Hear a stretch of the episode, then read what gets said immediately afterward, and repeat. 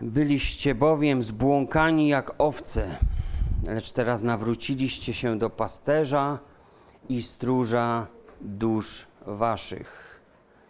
Taki fragment czytaliśmy na wstępie. I podobna historia.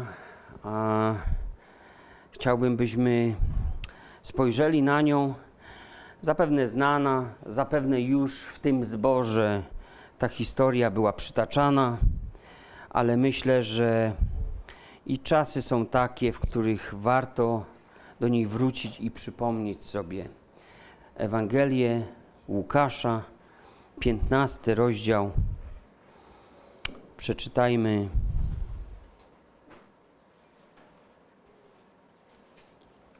Siedem wersetów.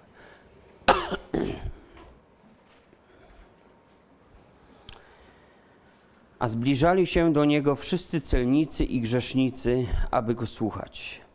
Faryzeusze zaś i uczeni w piśmie szemrali i mówili: Ten grzeszników przyjmuje i jada z nimi. Powiedział im więc takie podobieństwo. Któż z was, gdy ma sto owiec i zgubi jedną z nich, nie pozostawia dziewięćdziesięciu dziewięciu na pustkowiu i nie idzie za zgubioną, aż ją odnajdzie? A odnalawszy, kładzie ją na ramiona swoje i raduje się. A przyszedłszy do domu, zwołuje przyjaciół i sąsiadów, mówiąc do nich: Weselcie się ze mną, gdyż odnalazłem moją zgubioną owcę. Powiadam wam, większa będzie radość w niebie z jednego grzesznika, który się upamięta, niż z dziewięćdziesięciu dziewięciu sprawiedliwych, którzy nie potrzebują upamiętania. Może dotąd, choć zajrzymy jeszcze parę wersetów później, w ciąg dalszy tej historii. Historia zawarta w 15 rozdziale o zgubionej owcy jest pierwszą z trzech, które znamy doskonale. Wypowiedział je Pan Jezus, mając przed sobą jako słuchaczy celników, grzeszników, ale także faryzeuszy i uczonych w piśmie. Cały ten rozdział mówi o jednym i o tym samym. Mówi o dramacie człowieka, kiedy człowiek traci w swoim życiu prawdziwą obecność Boga. Każda z tych trzech opowieści mówi o tej samej tragedii, ale też w tej historii znajdujemy poselstwo o łasce Bożej, o Bożym miłosierdziu, o litości okazanej człowiekowi. I opowieść o zgubionej owcy, o zgubionym groszu, o synu marnotrawnym dalej, są historiami kierowanymi zarówno do osób, które nigdy w swoim życiu nie poznały jeszcze Jezusa Chrystusa i są zgubione w swoim życiu, ale również myślę, że do osób, które chodziły za swoim pasterzem, należały do owiec stada, służyły Bogu, ale oddaliły się od Niego i widać to jak na dłoni, że gdzieś w życiu takie osoby się pogubiły. I zwróćcie uwagę, że każda z tych trzech historii kończy się jednak, powiedzielibyśmy, takim happy endem. Ale wiemy, że w życiu nie każda historia, nie każdy życiorys tak wspaniale się kończy, takie ma wspaniałe zakończenie. Bo jeśli Bóg mówi do człowieka jeden raz, drugi raz, trzeci raz, o to wielka łaska, jeśli trzeci raz, a człowiek nadal odrzuca Boże rozwiązanie i nie pozwala sobie pomóc, bo nie chce rozwiązać swoich problemów, bo chce iść tą własną drogą, to wiecie, takie historie kończą się na ogół łzami i smutkiem. Dzisiaj jednak chciałbym zwrócić przede wszystkim naszą uwagę na taką sytuację, kiedy osoby, które mają się za chrześcijan, odeszły jednak od swojego Pana. Ich życie świadczy o tym raczej, no może, że był gdzieś moment, w którym go poznały, ale później się w życiu trochę pogubiły. I Bóg pragnie, aby historia mojego i Twojego życia miała dobre zakończenie. Więc posłuchajmy, posłuchajcie tego zwiastowania, które być może Duch Święty też kieruje do kogoś tu z nas, albo do naszych słuchaczy w internecie, bo później pewniej to zwiastowanie tam się znajdzie. W historii o zgubionej owcy widzimy, że do Jezusa zbliżyły się tłumy. Jedni podeszli, aby go słuchać, inni zaś przyszli, aby szemrać i oceniać. Powiadali: Ten grzeszników przyjmuje i jada z nimi. Ci ostatni byli ludźmi, o których Jezus już wcześniej wiedział i mówił do nich twarde słowa, ale oni nadal przychodzili. Co im powiedział? Na przykład Ewangelia Łukasza, 7 rozdział, 31 do 34 wersetu czytamy: I rzekł Pan, z kim więc porównam ludzi tego pokolenia i do kogo są podobni? Podobni są do dzieci, które siedząc na rynku wołają jedne na drugie tymi słowy. Graliśmy wam na piszczałce, a nie tańczyliście. No, nuciliśmy pieśń żałobną, a nie płakaliście. Przyszedł bowiem Jan Chrzciciel, który nie jada chleba i nie pije wina, a mówicie, demona ma. Przyszedł Syn Człowieczy, je i pije, a mówicie, oto żarłok i pijak, przyjaciel celników i grzeszników. a więc widzimy, że to było bardzo przewrotne towarzystwo. Całe tłumy takie potrafiły być. Byli to ludzie oskarżający, osądzający, zawsze gotowi do buntu. Taki naród przekorny, jak mówi pismo. Jak byś nie zrobił, tak zawsze będzie komu źle. Oni tylko czekali na potknięcie Jezusa i chociaż słuchali Jego słów, Jego poselstwa, to ich serca były naprawdę zamknięte na to, co mówił. Oni nie mieli potrzeby upamiętania, bo uważali się już za sprawiedliwych,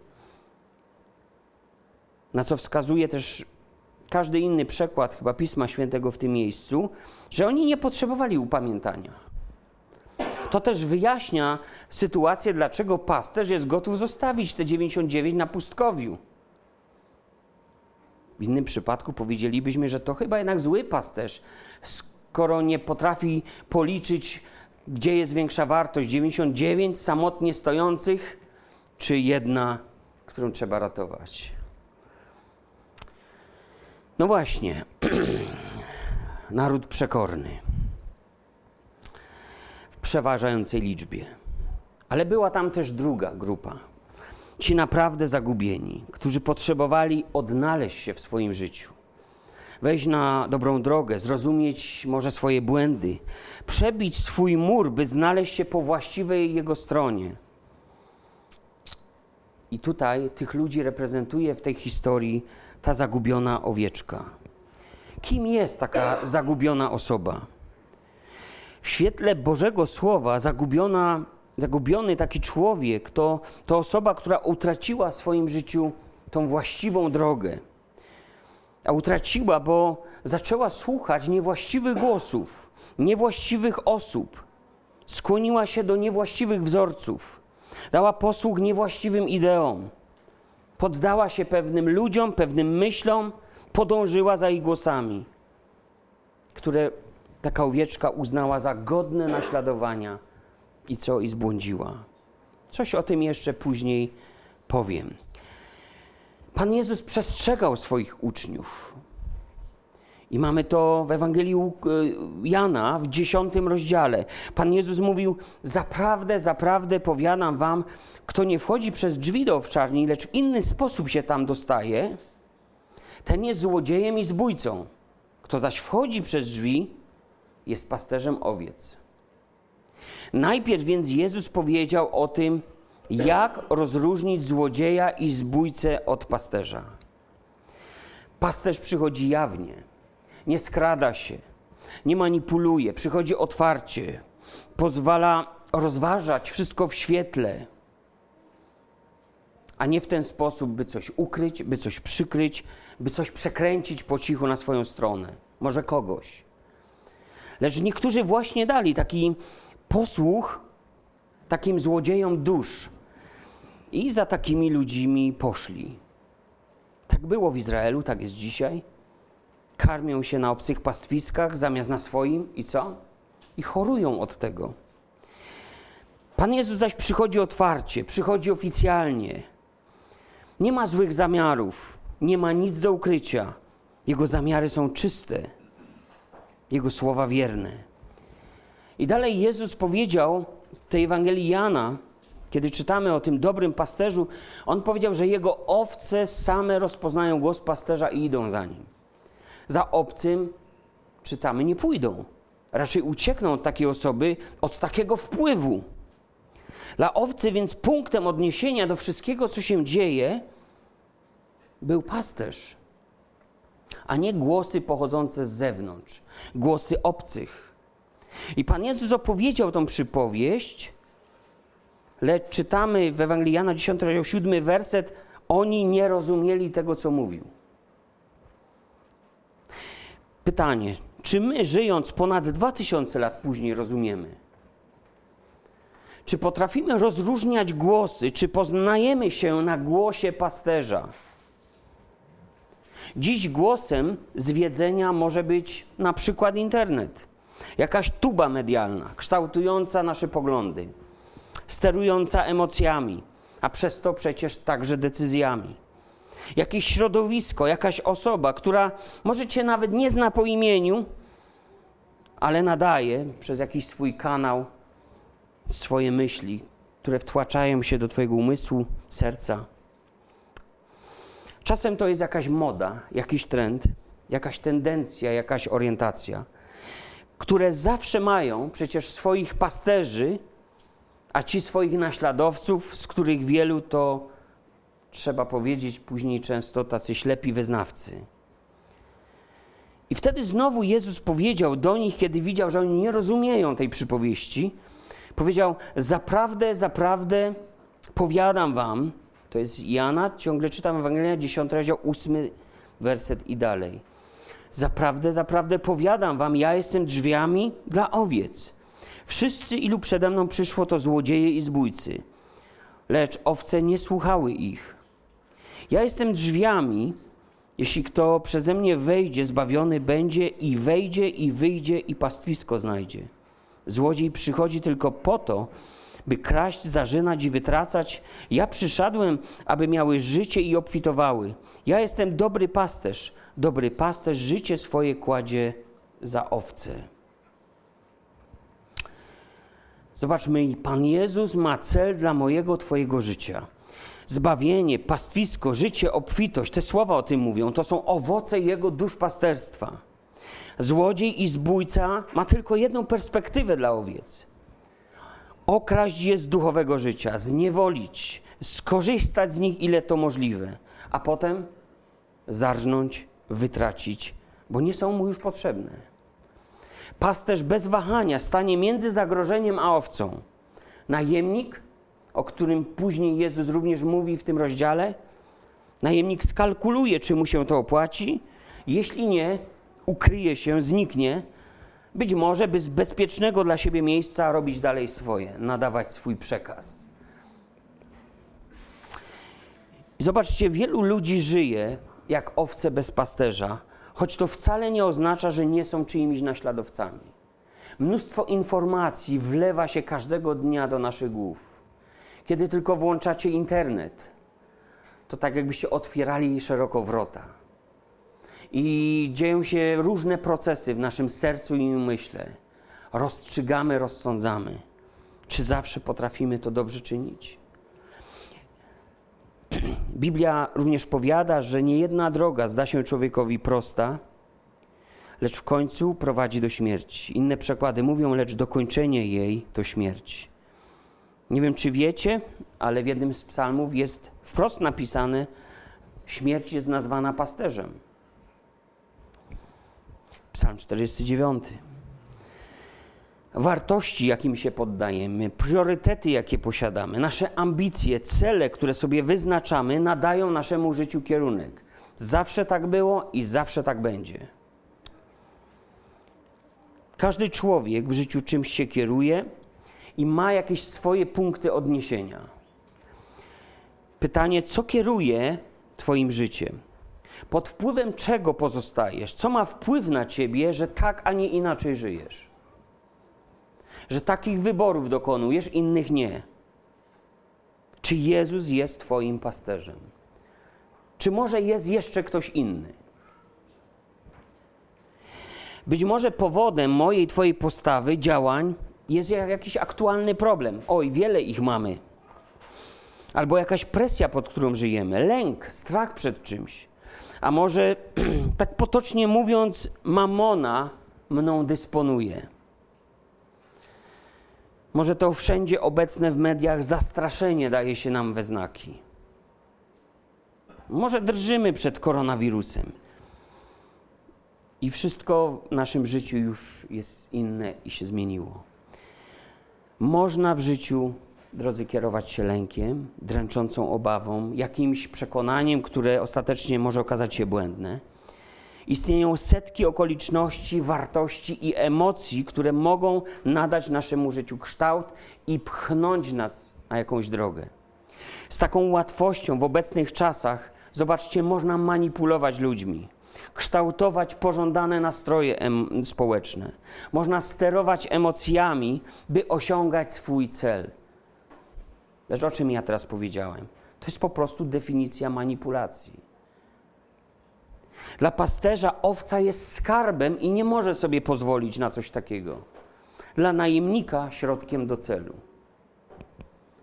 Po owocach poznajemy, rozeznajemy, kto jest kim. I oto kilka przykładów tego, w jaki sposób potrafimy się zagubić w życiu z, z Bogiem. Być może znajdziecie więcej przykładów w Słowie Bożym, ja znalazłem kilka. Wielu ludzi kieruje się poczuciem winy. Tak można się zagubić. Całe życie spędzają na tłumieniu jakiegoś żalu z powodu swoich błędów albo błędów innych ludzi, którzy nas wpędzili w tarapaty. Osoby takie często kierowane są wspomnieniami. Nie wiem, czy znacie takich ludzi. Najchętniej o czym by opowiadali, to to, co było tam kiedyś. Pozwalają, by ich przeszłość rządziła ich przyszłością. Gdy Kain zgrzeszył, w końcowym rozliczeniu jego wina odłączyła go od Bożej obecności. I wtedy Bóg powiedział do niego, że będzie na ziemi ciągłym tułaczem, bo w tym stanie ducha człowiek po prostu jest tułaczem. Te słowa dobrze oddają też stan duchowy wielu ludzi. Tułają się, nie znajdują spełnienia, nie bardzo wiedzą, dokąd to ich życie ma zmierzać, tułają się i nie ma w tym jakiegoś określonego celu. Bóg jednak takim osobom też chce przynieść rozwiązanie. Pan Jezus szuka każdej zgubionej w ten sposób owcy, aby odpuścić jej grzech, aby, aby dalej nie błądziła, aby uwolnić ją od poczucia winy. Biblia powiada: Błogosławiony człowiek, któremu odpuszczono winę. Nowe przekłady mówią szczęśliwy, prawdziwie szczęśliwy. I zobacz, Bóg ma dla ciebie zawsze kolejną szansę, możliwość rozpoczęcia od nowa. Inny powód, jak można się zagubić w relacji z Bogiem, to taki, że wielu ludzi kieruje się osobistym urazem, żalem. Tacy ludzie rozdrapują swoje rany, nie chcą się ich pozbyć. Zamiast uwolnić się od ciężaru, zdecydować się na przebaczenie, nieustannie pielęgnują tą swoją ranę. Wspominają swoją krzywdę. A w rezultacie tego często izolują się od źródła tej krzywdy, bo, no bo wierzą, że czas goi rany. A to nie jest prawda. Tylko opatrzone rany mogą się zagoić. Jak to potocznie mawiamy, czasem rana im dłużej pozwolisz jej, aby w Twoim ciele robiła swoje, tym bardziej się paprze. Tym większy smród z tej rany wydostaje się. Zgorzel, gorycz. I im dłużej ludzie żyją w takim stanie ducha, tym trudniej jest cokolwiek z tym zrobić. I w rezultacie nawet przepaść między ludźmi staje się większa uraz jednak zawsze jest tak, że bardziej rani mnie niż osobę, do której czuję jakiś żal. I często jest tak, że ci, którzy zranili nas w przeszłości, no, nie zamierzają tego czynić dalej, ale to nasze rozpamiętywanie powoduje, że ciągle dźwigamy ten sam ciężar i ciągle żyjemy w takiej rzeczywistości, jakby ten ból wydarzył się w moim życiu pięć minut temu. Każdy kontakt ze źródłem mojego problemu jest obciążony właśnie tym urazem, żalem. I w rezultacie co? Nasza rana jest ciągle świeża, jak gdyby zadana przed chwilą. Podczas gdy prawda jest taka, że to my już teraz na nowo siebie ranimy. Pan Jezus szuka takich osób, bo Bóg chce zmienić nasze serce, Bóg chce nas uwolnić od tego, chce uzdrowić moje, Twoje chore serce od tych ran Tobie zadanych. A może ten ból, który sobie zadajesz, jest mniejszym bólem od tego, którego doświadczyłeś, doświadczyłaś i dlatego sobie to robisz, bo przynosi Ci to ulgę. Wiecie, że są takie osoby? Czasem nastolatki podejmują karkołomne działania, by sobie zrobić krzywdę, poranić siebie, bo jest inny ból, z którym nie umią sobie poradzić. Pójdźmy dalej. Można zagubić się w życiu z Bogiem jeszcze w inny sposób. Wielu ludzi kieruje się w życiu lękiem. Obawy, jakimi żyjemy teraz, są niewyobrażalne w stosunku do tego, co moglibyśmy sobie powiedzieć na ten temat jeszcze rok temu niezależnie od powodu obaw. Takie osoby boją się ryzyka, boją się i są przesadnie ostrożne. Strach dla takich osób to jest jak pułapka uniemożliwiająca życie pełne Bożego błogosławieństwa. Takie osoby są zagubione w świecie swoich lęków, zniewolone czarnowictwem w postaci czyhającego na nich wszędzie niebezpieczeństwa. I Pan Bóg też takiej osoby szuka. Jeśli noszę, nosisz taki lęk w swoim sercu, to On chce Cię przyciągnąć swoją miłością, nie nakazami. On nie chce pod jakimś rygorem, reżimem, perspektywą kary zmusić Ciebie, abyś wrócił, wróciła do Niego. Biblia mówi: miłość usuwa strach, w miłości nie ma bojaźni. A więc Jezus miłością wyzwala ludzi od lęków. Strach bywa związany z naszymi obawami, a te obawy to po prostu są projekcje naszej wyobraźni, wyobrażenia o tym, co mogłoby się wydarzyć. Apostoł Piotr radzi, co z takim czymś zrobić, z takimi projekcjami naszych czarnych wyobrażeń. Wszelką troskę mówi, przerzućcie na niego, gdyż jemu zależy na was. On ma o was staranie, przykład Biblii Warszawskiej mówi. Jezus szuka Ciebie, jeśli toniesz w swoich różnych troskach. Kolejna rzecz. Wielu ludzi kieruje się materializmem. I znowu w dzisiejszych czasach to już zupełnie inne oblicze. Chęć posiadania więcej, strach przed utratą środków, zleceń, klientów, biznesu Wiecie, to naprawdę potrafi być głównym celem organizującym i determinującym życie ludzi. Bo wielu ludzi narobiło sobie problemów. Pogoń za pieniądzem, która kiedyś, o której się mówiło i, i była częścią życia, codzienności ludzi. A teraz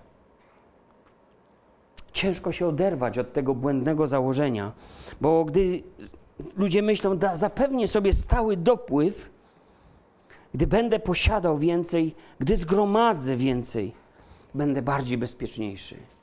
Jak trudno się od tego oderwać. Od takiego sposobu myślenia, kiedy przez lata się tak funkcjonowało. Podczas gdy dobra materialne oczywiście mogą przynieść satysfakcję, mogą spowodować, że pewne potrzeby możemy zrealizować ale to już jest coś niewłaściwego, kiedy widzimy w tym nasz fundament, jakieś poczucie bezpieczeństwa. A dalekosiężnie patrząc, Biblia mówi, że to jest droga donikąd. I gdy ją wybieramy, z czasem jest nam coraz trudniej, by od tego odejść. Bo to jest swego rodzaju pułapka polegająca na takiej spirali wciągających nas zdarzeń, której, którego końcem jest dla niektórych bankructwo, a dla innych bogactwo. I to rzeczywiście złudzenie, któremu poddało się wielu ludzi. Złudzenie, że od obfitości dóbr zależy czyjeś życie. A wiecie, co Biblia mówi? Pan Jezus o pewnym bogaczu, który już miał tak wiele, że postanowił zrobić jeszcze, jeszcze lepsze inwestycje, pobudował stodoły, wszystko zgromadził i rzekł do duszy swojej: No nic mi już nie brakuje, to co mam robić? Nie mam potrzeby, żeby więcej podejmować wysiłek pracy. Będę teraz jadł i pił i cieszył się życiem. I co? Pan Jezus go pochwalił w tej przypowieści. Mówi głupcze. Jeszcze tej nocy zażądają Twojej duszy. A to, to wszystko, co zgromadziłeś, czyje to będzie? Tak będzie z każdym, kto w Bogu nie był bogaty. Nie od obfitości dóbr zależy czyjeś życie. Jeśli raz daliśmy się oszukać i złapać tą pułapkę, prawdopodobnie, oj, długo, długo możemy w niej tkwić. O ile oczywiście mamona stała się fundamentem naszego życia. I bywa tak, że staramy się zdobyć więcej, bo to, co zdobyliśmy wcześniej, przestaje być dla nas takie jak na początku, bo ten próg poczucia bezpieczeństwa przecież ciągle się przesuwa. Poprzeczka idzie wyżej, wymagania rosną i my się temu podporządkowujemy, bo nie chcemy wypaść z kursu. Idziemy w to dalej, bo nie ma wyjścia, a idziemy, bo no bo nie ma jakiejś drogi odwrotu. I przysłowie mówi, zobaczcie też, że w miarę jedzenia apetyt rośnie, więc nasze potrzeby też wzrastają. Nie mamy spokoju w sercu i tak pieniądz, który jest świetnym sługą, staje się niepostrzeżenie złym panem, któremu wszystko zaczyna być poddane, podporządkowane.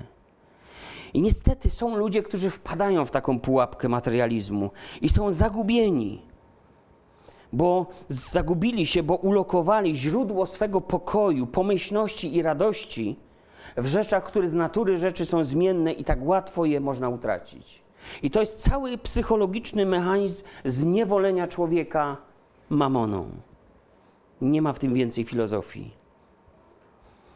Ale wspomnijcie, Wspomnijcie, Nowy Testament mówi na żonę Lota. Nie dało się jej oderwać nawet rękami aniołów od miejsca, w którym, w którym była, w którym żyła, do którego przywykła. To był cały jej świat.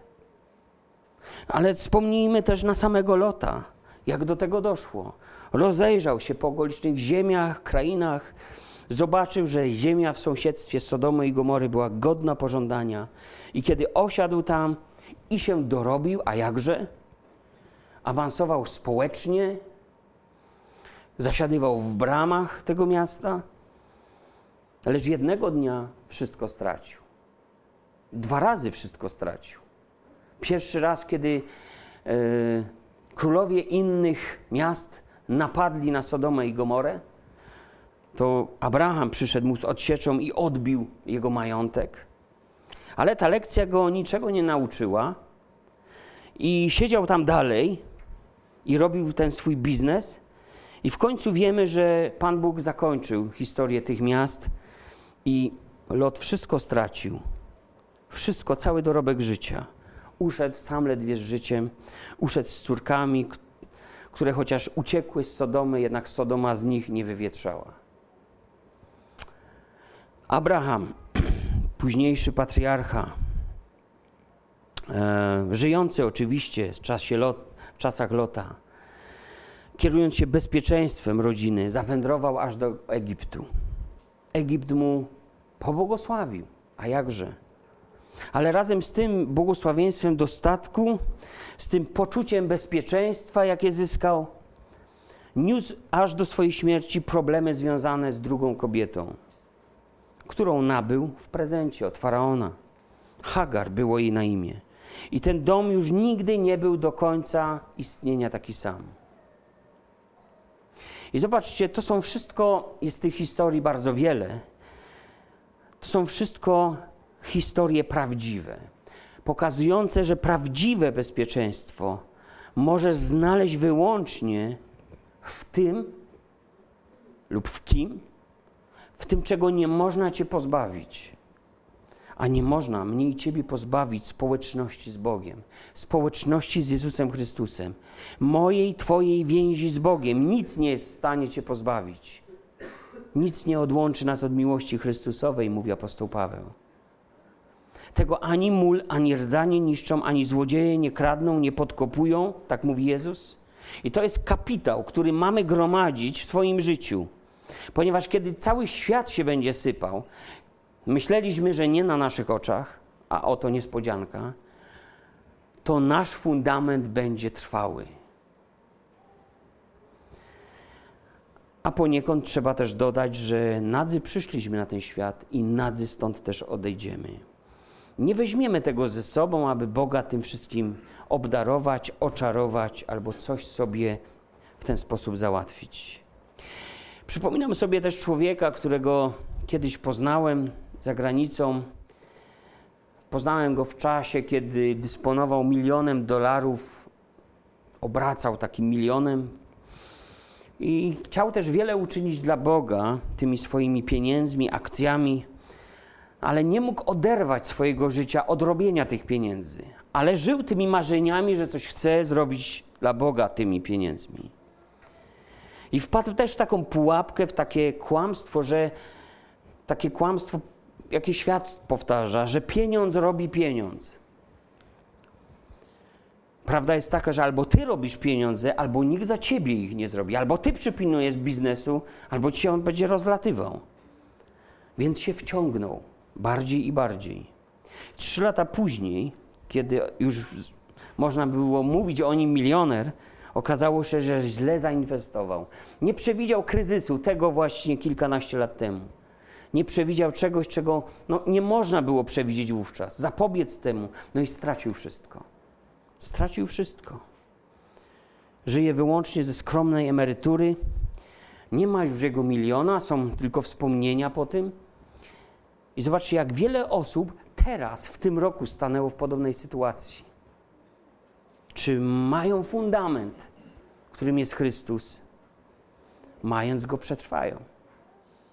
Jeśli jednak to był fundament, to wiecie, jak to jest. Toną.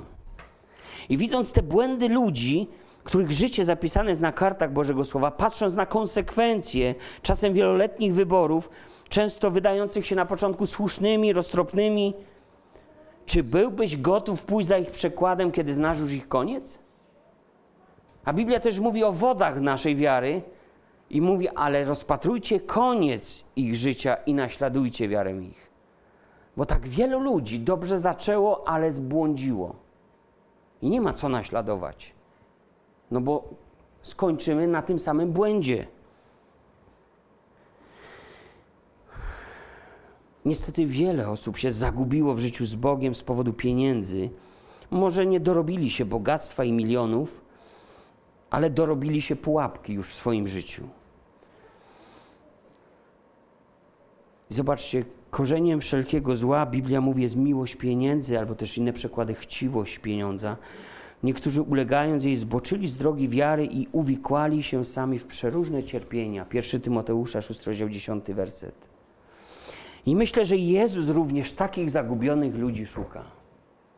Że trzeba przyjść do Niego, zacząć od fundamentu, może na nowo i zobaczyć, jak na fundamencie budując, takie rzeczy się przyjmuje i odbiera to, co się wali wokół. I kolejna rzecz, jak można się zagubić, jak ludzie gubią się w swojej relacji z Bogiem. Wielu ludzi kieruje się w życiu potrzebą bycia uznanym. Tacy ludzie pozwalają na to, by ich życie, na ich życie wpływały oczekiwania innych ludzi. I nie mam na myśli młodych osób, o których zwykło się mawiać, że bywają podatni na wpływ rówieśników. Ale zobaczcie, ludzie przejmują się tym, co myślą inni ludzie o nich. Co powiedzą sąsiedzi, co powie rodzina, co powiedzą znajomi. I niestety ci, którzy idą za głosem tłumu, zazwyczaj się gubią w tym tłumie. Tracą swoją tożsamość. Pewien człowiek powiedział, cytuję: Nie znam wielu sposobów na sukces, ale wiem, że jednym ze sposobów na porażkę jest chęć zadowolenia wszystkich. Kto chce wszystkich zadowolić, nikogo nie zadowoli, mówi porzekadło. Zależność od opinii innych ludzi jest w naszym kraju jednym z ważniejszych powodów, dlaczego ludzie są zagubieni i żyją pod, bez Boga. Kryją albo kryją się ze swoimi przekonaniami chrześcijańskimi. Bardziej ich obchodzi to, co powiedzą inni ludzie o mnie. I o to dbają i o to się troszczą, aby ta reputacja nigdzie nie doznała jakiegoś uszczerbku. I Pan Jezus, parafrazując, powiedział, że nie można służyć dwom panom i każdego zadowolić. Jezus szuka także takich osób, które się zagubiły w swoich dążeniach przypodobania się innym ludziom.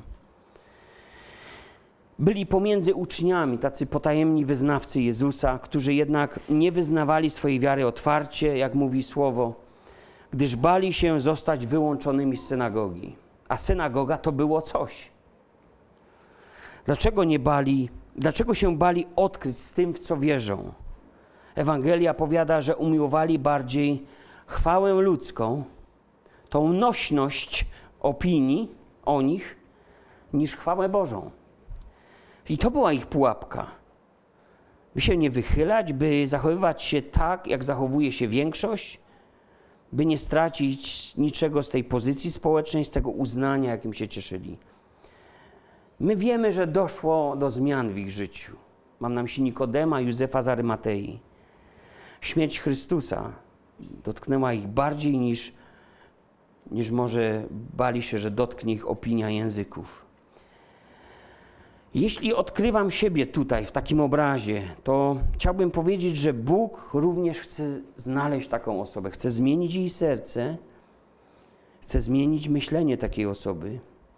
Pan Jezus chce, abym był, abyś był, była osobą, która ma serce dla Niego, a nie osobą o rozdwojonej duszy, o której Biblia powiada, że taka osoba jest miotana niczym fala przez wiatr. Jezus chce mnie, Ciebie odnaleźć. I zobacz, w Biblii oblubienica, mamy takie słowo w Biblii, jest obrazem prawdziwego Kościoła. Ale jest tam też inna kobieta, nazywana w Księdze Objawienia wszetecznicą. Jest obrazem odstępczego Kościoła. I ktoś powiedział, że tylko jedna rzecz różni te dwie kobiety, oblubienicę i tą drugą. Obie mogą się pięknie przyozdobić. Oblubienica jednak chce podobać się tylko jednemu i o niego zabiega, a wszetecznica wszystkim chce sprawić przyjemność i wszystkich zadowolić.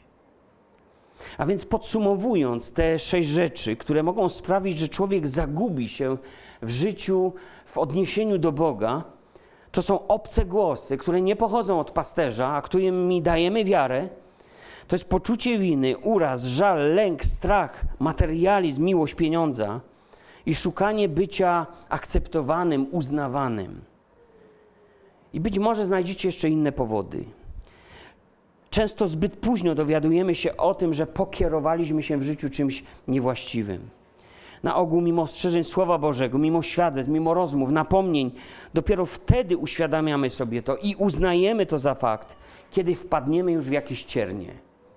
A i czasem bywa tak, że nie wiemy, że to mamy od tego, od tych naszych decyzji, od tych dróg, które podjęliśmy. Wpadamy w jakiś dół, w jakąś pułapkę i, i nie ma z niej wyjścia.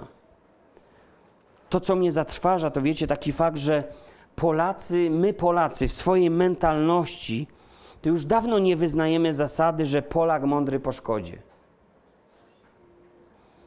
Może jest jednak tak, jak mówił Jan Kochanowski. Nową przypowieść Polak sobie kupi, że i przed szkodą, i po szkodzie głupi. To dla tych sentencja, którzy w te same doły pozwalają sobie wpadać.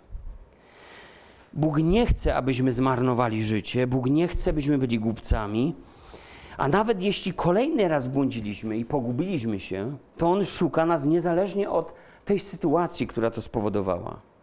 I w tej naszej historii o zgubionej owcy czytamy, że ona oddaliła się od stada. Idzie samotnie, nie ma już nikogo wokół. Kiedyś miała swoje miejsce w stadzie, kiedyś słyszała głos swojego pasterza. Kiedyś on karmił ją najlepszą strawą. Było jej tam dobrze, ale teraz idzie sama i oddala się. I chciałbym powiedzieć Wam, że ta historia, no, że jest to taka bajka, przypowiastka z morałem. No ale nie da się tak powiedzieć, bo, bo to była smutna rzeczywistość wielu ludzi, którzy tam stali przed Jezusem i słuchali tej historii. Celnicy, grzesznicy, wśród nich ludzie robiący pieniądze, szukający chwały ludzkiej, ale też krwiopijcy, oszuści, ale i ludzie załamani, zgnębieni, zastraszeni. I ci u kresu sił, ci zniszczeni nałogami, chorobami, ludzie wykolejeni życiowo, zadłużeni, ubodzy, młodzi i starzy, wszyscy tego dnia słuchali Jezusa i dla nich to nie była bajka. I dla nas ta historia powinna być uważana za taką ważną, i dzisiaj możemy się czegoś z tego nauczyć. Nasze dni są podobne do tamtych. Tego dnia, jak wspomniałem wcześniej, byli tam przed Jezusem też faryzeusze, obłudnicy, pobielane nagrobki, jak ich wcześniej nazwał. Oni trwali w buncie przeciw Jezusowi i czyhali na jakieś jego odstępstwo, na jakieś uchybienie, by go przyłapać, aby potem mieć za co się go pozbyć. I ci ludzie nie byli zgubionymi owcami. To było te 99, które można zostawić na pustkowiu samymi sobie, bo one niczego nie potrzebują. Sprawiedliwi, najsprawiedliwsi świata. Ale zbadajmy to, zastanówmy się nad tą jedną owcą. Jak gubi się taka owca? Historia o zgubionej owcy to, wiecie, nie jest przypowieść o buntownikach. Zgubiona owca nie oddala się od pasterza rozmyślnie, celowo, ukradkiem, najlepiej pod osłoną nocy, bo to najdogodniejsza pora. Zagubiona owca nie knuje ucieczki, nie planuje zdrady, a gdy nadarza się okazja, nie rozwala zagrody, aby zbiec stada najchętniej jeszcze z kilkoma pozyskanymi towarzyszami. Tak nie gubi się owca. Tak działa wilk w owczej skórze, który ma już w swojej garści kilka ofiar. Owca jest stworzeniem, któremu trudno znaleźć orientację w terenie, jeśli nie słyszy pasterza, jeśli nie jest w jakiejś zagrodzie. Jeśli zabraknie jakiegoś punktu odniesienia, wówczas gubi się, nie potrafi znaleźć drogi powrotnej. Owca gubi się najczęściej przez nieuwagę, przez brak ostrożności.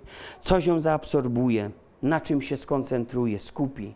Na chwilę straci kontakt ze stadem, przestanie nasłuchiwać głosu pasterza, wsłucha się w inne głosy i co? I wpada w kłopoty. I zaplątuje swoje nogi w jakieś ciernie.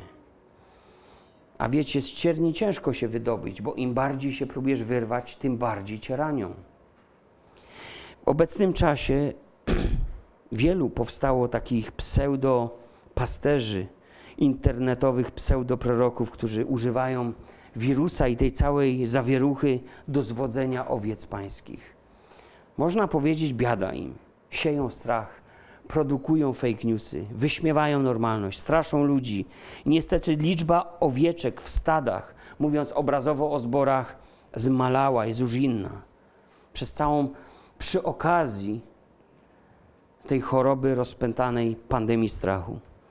Stada w wielu miejscach są uszczuplone, przetrzebione z powodu grasujących wilków. No, można powiedzieć, zastanowić się, gdzie byli pasterze. Ale to już inny temat. Co powiedział Pan Jezus o tych wszystkich, którzy sieją taki zamęt? Po owocach ich poznacie. Dajcie im tylko trochę czasu, zanim zrobicie kroki w ich kierunku i zobaczycie, że po owocach ich poznacie. I nabierzecie na tyle wątpliwości, że nie zrobicie ani jednego kroku w tamtą stronę. Bo to jest droga na zarżnięcie. Pasterze mówili, mówię ci współcześni, Wyłącz telewizor, nie grzeb się w tym internecie za długo, przestań nakręcać się medialną zawieruchą. To twój umysł będzie stały. Będziesz spokojniejszy, spokojniejsza.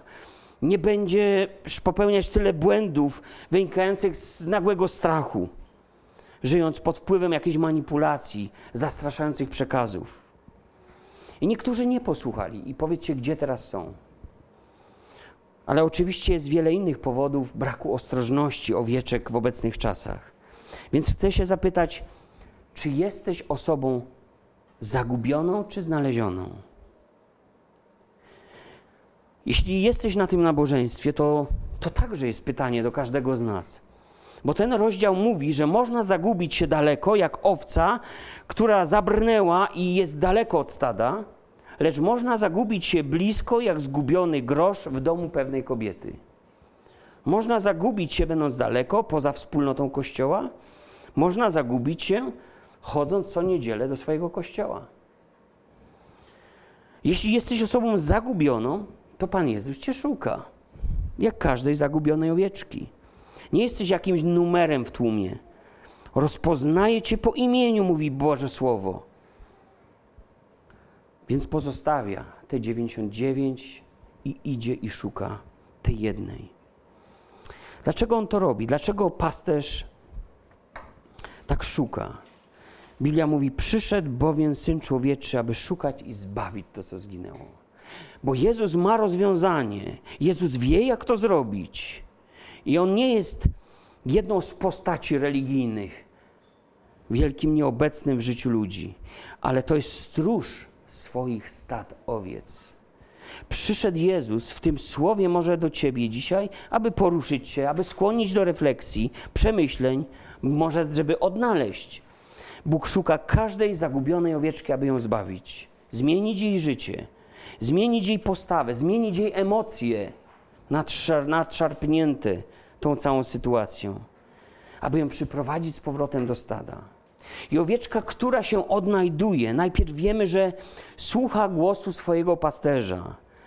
On ją na początek bierze na ramiona, bo ona nie jest w stanie dalej iść. Bo ona już ma tak wiele głosów w głowie, że ona nie wie, który jest prawdziwy. Więc on ją musi wziąć na ramiona. Powiedzielibyśmy, jakby wbrew jej woli, ale on ją ratuje.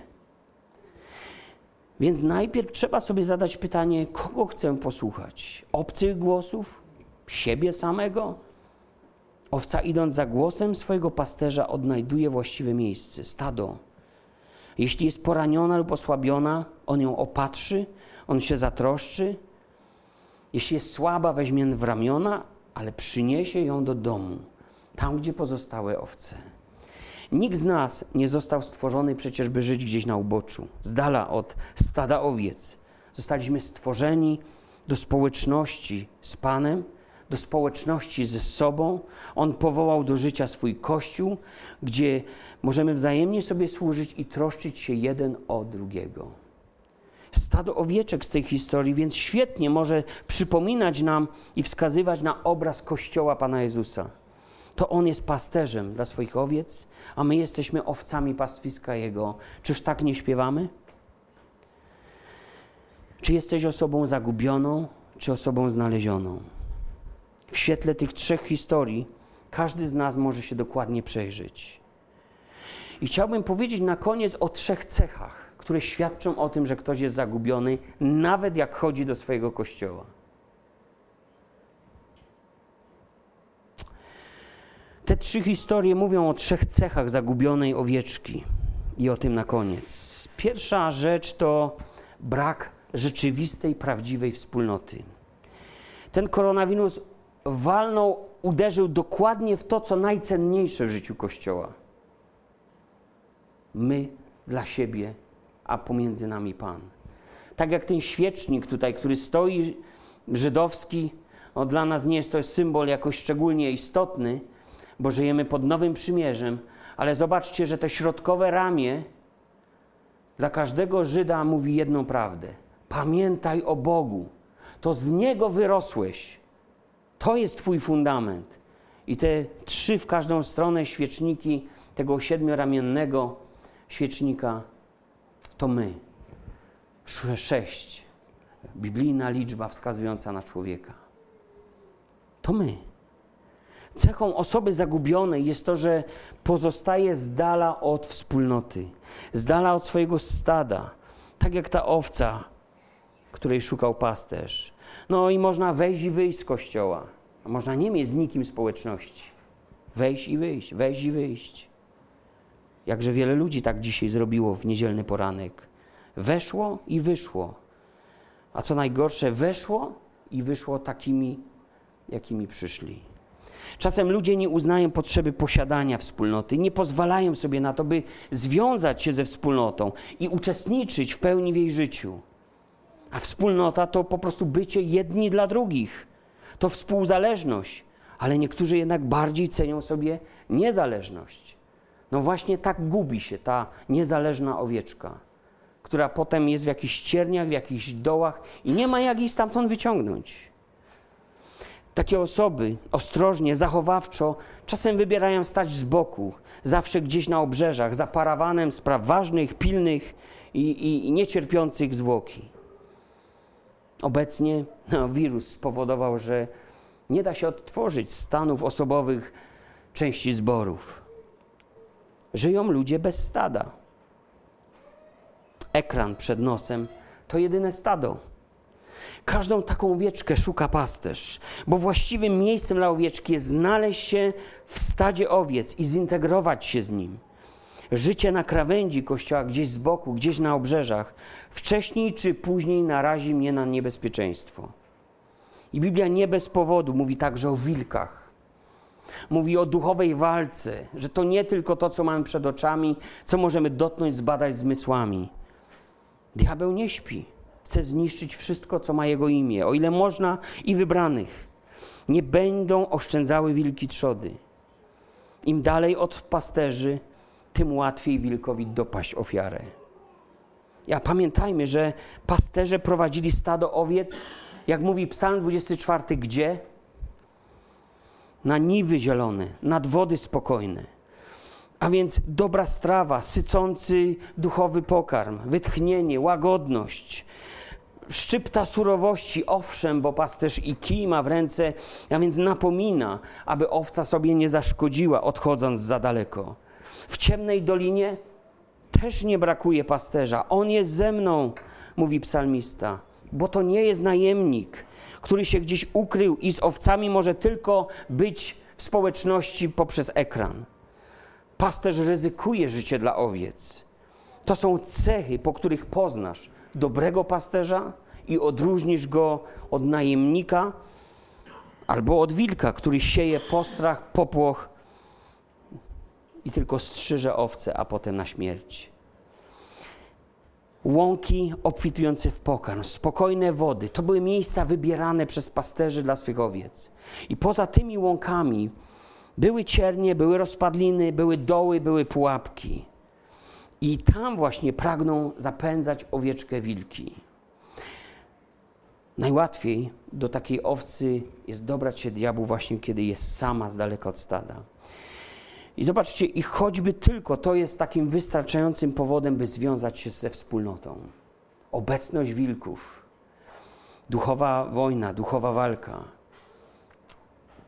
Trzeba nie chodzić w samopas, jak mi pasuje, jak mi wygodnie. I czasem, wiecie, rozmawiam z takimi osobami, które oddaliły się od stada i nie mam nikogo akurat tutaj na myśli, żeby było jasne.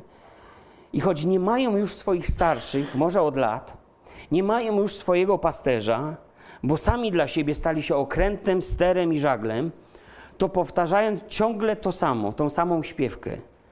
My pańscy jesteśmy. My mamy dobrą społeczność z Bogiem. Ale jak się przyjrzysz ich życiu, owocom ich życia, to widać jak na dłoni, że oni żyją jak bezpańscy. Jak błąkające się owce bez pasterza, nad którymi Pan się użalił.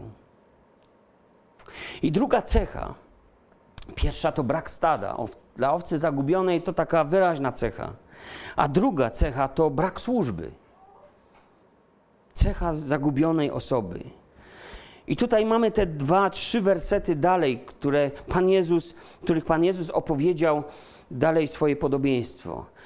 Mówi albowiem, która niewiasta mając dziesięć drachm, gdy zgubi jedną drachmę, nie bierze światła, nie wymiata domu nie szuka gorliwie, aż znajdzie a znalawszy zwołuje przyjaciółki oraz sąsiadki i mówi: Weselcie się ze mną, gdyż znalazłam drachmę, którą zgubiłam. Taka, mówię wam, jest radość wśród aniołów bożych nad jednym grzesznikiem, który się upamięta. Tak druga historia mówi o groszu, mówi o monecie, która chociaż została wykonana, aby nią obracać, była, aby była w obiegu, aby przyniosła zysk, to ona jest zagubiona i nie przynosi żadnej korzyści swemu właścicielowi. No i chciałbym zadać też takie pytanie. Czy szukamy swojego miejsca w życiu Kościoła? Czy włączamy się w pracę, w służbę, w ten obieg życia mojej społeczności? Czy jesteśmy w obiegu jak ta moneta?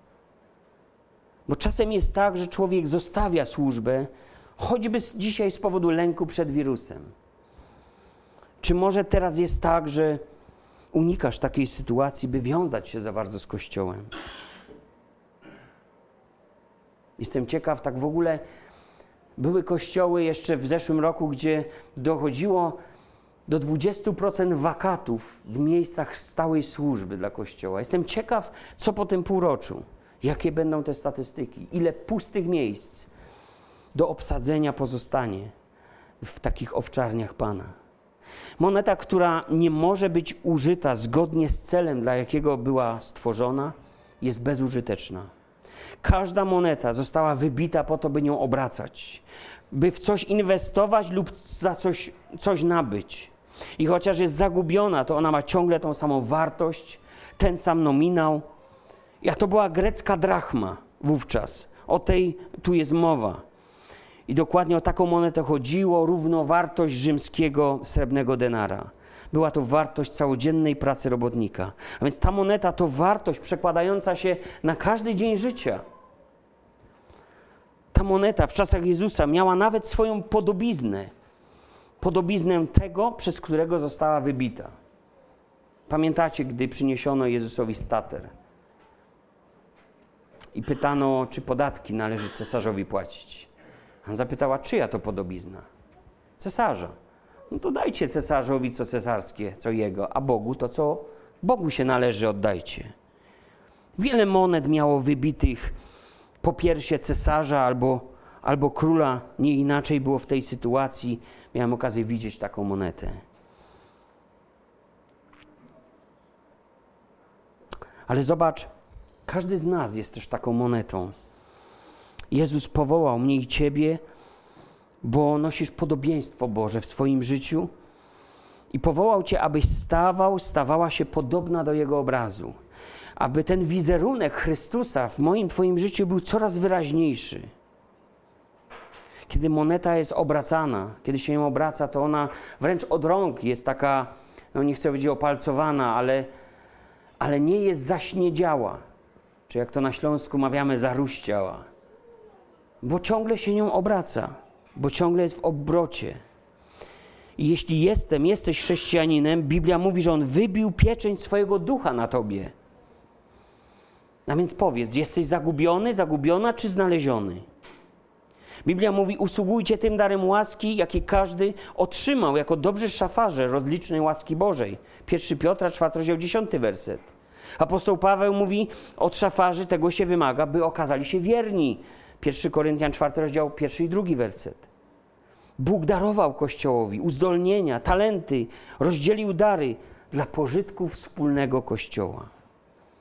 A więc brak służby w życiu chrześcijanina, że on po prostu nic nie robi, jest świetnym znakiem tego, że to może być właśnie jedna z takich zagubionych osób, która nie wie nawet po co jest w kościele i po co jej kościół potrzebny. Chyba po to, żeby wpaść, bo tam towarzystwo lepsze niż w świecie. Skracam tą usługę już. Trzecia rzecz, która świadczy o zagubieniu człowieka. Błędne decyzje. Tu musielibyśmy wejść w trzecią historię, ale nie wejdziemy. Powiem tylko tyle, że ten syn marnotrawny, bo o nim ta mowa, uważał, że wie lepiej, jak ma żyć niż jego ojciec potraktował ojca jak ten, jak gdyby on już nie żył, nie istniał dla niego, a więc odrzucił jakikolwiek autorytet nad sobą. I to jest początek wszelkiego zwiedzenia, wszelkiego odstępstwa i wszelkiego zagubienia. Bardzo często, że człowiek gubi autorytet, staje się sam dla siebie wyrocznią. Więc podjął mnóstwo błędnych decyzji, bo był niechętny, by skonfrontować je z jakimkolwiek punktem odniesienia roztrwonił majątek ojca. No trwało to, nie wiem jak długo. Gdyby to z dnia na dzień zaszło, no przeraziłby się chyba. W podskokach wróciłby do domu. ale nie wracał długo. To sprawiło, że zabrnął daleko, bardzo daleko, a życie stało się koszmarem. I pomyśl, gdy mamy ważne decyzje do podjęcia, czy modlimy się o Bożą wolę? Czy staramy się poznać, co jest wolą Ojca, by według tego postępować, by przedkładać to ponad naszą własną, bo mamy też wolę swoją. I wreszcie, czy potrafimy wejrzeć we własne serce, by wyciągnąć właściwe wnioski zawczasu, a nie dopiero wtedy, gdy jest nam źle w życiu, bo narobiliśmy sobie jakiegoś bigosu i nawet nie potrafimy połączyć ze sobą faktów. Po sznureczku dojść do kłębka, żeby zobaczyć, od czego tak mamy. Więc kończąc, czy jesteś z osobą zagubioną, czy znalezioną? Jak w świetle tego słowa, a nie w świetle naszych przekonań, wygląda moje życie? Boże Słowo wzywa człowieka na koniec w każdej z tych historii do upamiętania, do pokuty. Taka jest radość w niebie z jednego grzesznika, który się upamięta. A więc każda z tych trzech historii mówi też o upamiętaniu, mówi też o grzechu. No, można zapytać, po co o tym mówić? To lepiej wszystko by brzmiało bez tego zakończenia. Ale zobaczcie, może i by lepiej wyglądało, ale, ale nie wróciłbym do pasterza bez tego, bez upamiętania. Jeśli się nie przyznam i nie, nie uznam i nie wyznam, że popełniłem błąd, że sam się oddaliłem, oddaliłam, że zabrnąłem w kłopoty, to nie mam możliwości powrotu. Każda z tych trzech historii kończy się upamiętaniem. Co to znaczy? To znaczy, że Bóg mnie i Ciebie wzywa, aby wyznawać swoje grzechy, przeprosić za swoje drogi, za życie bez wiary w Niego, za wszystkie może decyzje, za rzeczy, które go zraniły, stawiały go w złym świetle, kiedy ktoś patrzył na świadectwo mojego życia. Znaczy to, że powinienem przyjąć go do swojego życia, jeśli tego nigdy nie zrobiłem. Pozwolić mu, aby on był Panem, zbawcą, aby mnie uratował i wyznać mój, mój grzech. Tak trzeba, by przyjąć przebaczenie. Czegokolwiek się dopuściłem, dopuściłam. No ale jeśli jestem chrześcijaninem, a noszę w swoim życiu cechy osoby zagubionej, jeśli odkryłem w świetle słowa, że jestem osobą zagubioną, nie w świetle tego, co sam dotąd o sobie uważałem, uważałam, czy jakie odczucia w związku z tym miałam, jest wiele osób, które mają pozytywne odczucia. Ale w świetle Bożego Słowa to idzie w pył te moje odczucia. Chcę powiedzieć jedno: wróć do owczarni. Miej, posiadaj swoją owczarnię, bo tam Bóg chce zrealizować swoją wolę w Twoim życiu. Jeśli trzeba kogoś przeprosić, żeby wrócić, to trzeba. Jeśli trzeba się z kimś pojednać, to trzeba. Zanim wezwiesz imienia Bożego, upewnij się, że uregulowałeś wszystkie relacje z innymi osobami w kościele. Jeśli ktoś kopnął w zagrodę, zbuntował się, dla takiej osoby mam jedno: pokutuj, pokutuj, żałuj, upamiętaj się, szczerze żałuj, szukaj miłosierdzia Bożej łaski. Może jeszcze się zmiłuje Pan, może jeszcze się zlituje. I nad każdym buntownikiem, dla każdego buntownika Bóg ma łaskę. Jeśli szedłeś, szłaś sama, nie pytając Pana o kierunek, nie rozważając, jaka jest Jego wola, po prostu zawróć i poproś Go, by dał Ci swoje światło. W Jego świetle mamy chodzić. A więc mam poprosić, aby wskazał mi na nowo cel, na nowo kierunek. Jeśli jestem dzieckiem Bożym, Wciąż Jezus szuka mnie, jeśli nawet się gdzieś zagubiłem. Módlmy się o Bożą wolę w swoim życiu, o działanie Słowa Bożego, aby to był naprawdę autorytet, punkt odniesienia. Otaczajmy wiarą Słowo. Jak znajdziemy coś w Słowie, to otocz to wiarą. Niech to się stanie punktem odniesienia w moich decyzjach, wyborach bo w nim, w Słowie Bożym jest nasze wieczne bezpieczeństwo. Nie tu, na świecie, nie w żadnym człowieku, w żadnym możnowładcy, w żadnej górze pieniędzy tego nie znajdziecie. Słowo Boże jest fundamentem mądrego budowniczego. I niech to słowo dzisiaj też zakotwiczy się w nas samych. Abyśmy nie byli ludźmi nigdy, nigdy zagubionymi, ale ludźmi, którzy naprawdę się odnaleźli, którzy nie są jak błąkające się owce, jak tułające się owieczki, to tu, to tam, ale byśmy byli ludźmi, którzy mogą powiedzieć: Jesteśmy częścią Bożej owczarni. Przesiąknęliśmy zapachem owiec, bo to czuć, że ktoś śmierdzi chlewem, że tak powiem brzydko. Jak wejdę do chlewa, to wiem, że nie wszedłem na salony. Jak wejdę i spotykam się z ludźmi, którzy są częścią Bożego Kościoła, to ja wiem, że jestem wśród ludzi, którzy są częścią Bożego Kościoła. Ludzie, fakty mówią czasem za siebie, a nie te różne przekonania, które ludzie noszą w swoich głowach, bo się nasłuchali głosów obcych zamiast głosu pasterza. Można by wiele mówić, kończę na tym. Niech Pan Bóg pobłogosławi nas w swoim słowie. I módlcie się też o ludzi zagubionych. A może znasz taką zagubioną owieczkę? Może pasterz o niej nie wie, ale ty już wiesz. A dlaczego nie miałbyś, miałabyś być taką osobą, która pomoże komuś wrócić?